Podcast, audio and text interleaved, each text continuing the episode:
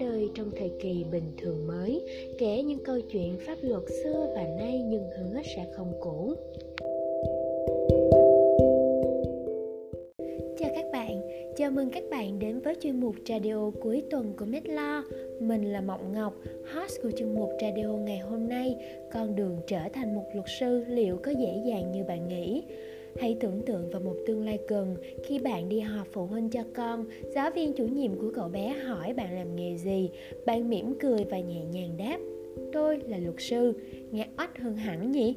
Khi nghe nhắc đến đây, ai cũng đều cảm thấy vô cùng ngưỡng mộ, không chỉ bởi luật sư là một ngành nghề cao quý, góp phần bảo vệ pháp luật và lẽ phải, mà các luật sư còn có thể kiếm được rất nhiều tiền, có thể có được một cuộc sống no đủ, sung túc, thế nhưng đó chỉ là một phần hào quang mà người ta nhìn thấy đâu ai biết được để có được phần hào quang đó thì trước đó các luật sư đã phải trải qua bao nhiêu gian truân trắc trở Nói đến đây, chắc bạn nào cũng nghĩ tôi chỉ giỏi than khổ thôi đúng không? Nhưng các bạn hiểu được quá trình học tập, rèn luyện để trở thành một luật sư như thế nào thì các bạn chắc chắn cũng sẽ nghĩ như tôi đấy. Trước hết, để trở thành một luật sư, bạn cần phải là một người giàu. Giàu có mà tôi nói ở đây là giàu về tiền bạc giàu về thời gian và giàu về lòng kiên nhẫn. Bước đầu tiên đó là bạn bắt buộc phải thi đậu vào trường luật nếu không thì không thể trở thành luật sư đâu. À, tôi đùa đấy, hiện nay có rất nhiều cơ sở đào tạo ngành luật nên không nhất thiết phải là trường đại học luật đâu, chỉ cần là một trường đại học có chuyên ngành luật là được. Chi phí sương sương cho 4 năm đại học ở các trường đại học có đào tạo ngành luật như sau. Trường công lập, trung bình từ 10 triệu đồng đến 18 triệu đồng một năm. Trường dân lập, trung bình từ 25 triệu đồng đến 28 triệu đồng một năm. Đây là mức học phí của năm 2020-2021 thôi các bạn à. Bạn cứ lấy số tiền đó nhân lên 4 thì có thể dự kiến được mức học phí 4 năm đại học của mình. À mà, nhớ trừ hao cả tiền nợ môn nha.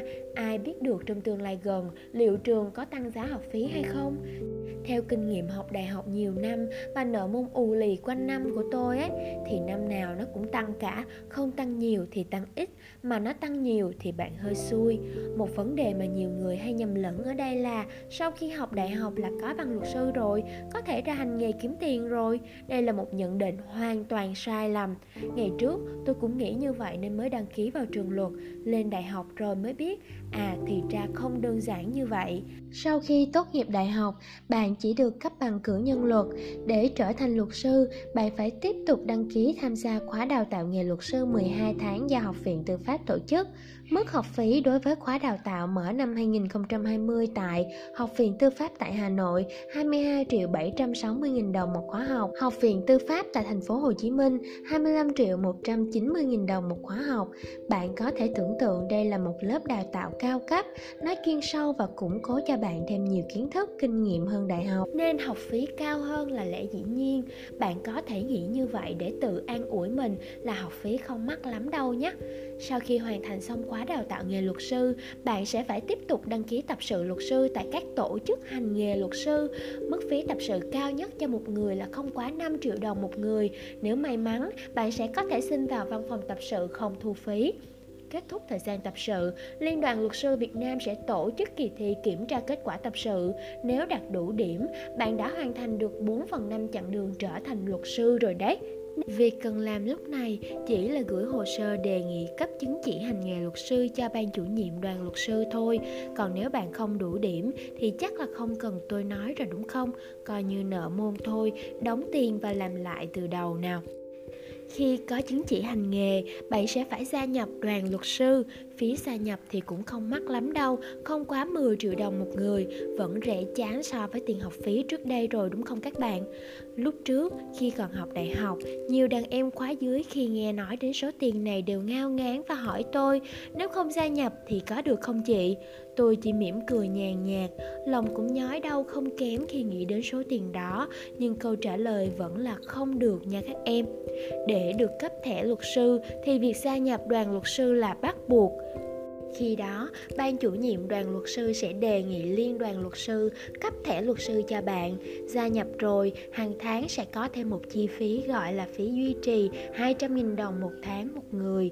Bên cạnh những chi phí kể trên, còn có chi phí cho các khoản như sách vở, tài liệu, học thêm, chứng chỉ MOS, IELTS, TOEIC. Như vậy, tổng thời gian tính từ lúc học đại học đến lúc được cấp chứng chỉ hành nghề, nếu học liên tục không đứt đoạn và không trượt ở bất kỳ kỳ thi nào thì sẽ ít nhất là 6 năm và thường trung bình là 7 đến 8 năm do sự gián đoạn giữa các khóa học, chưa kể vụ thi lại. Chi phí trung bình cho khoảng thời gian này rơi vào khoảng 77 triệu đồng đến 152 triệu đồng một người hoặc hơn. Bởi vậy nên lúc đầu tôi mới bảo đấy, học luật cần phải là một người giàu, giàu tiền bạc, giàu thời gian và giàu lòng kiên nhẫn đấy.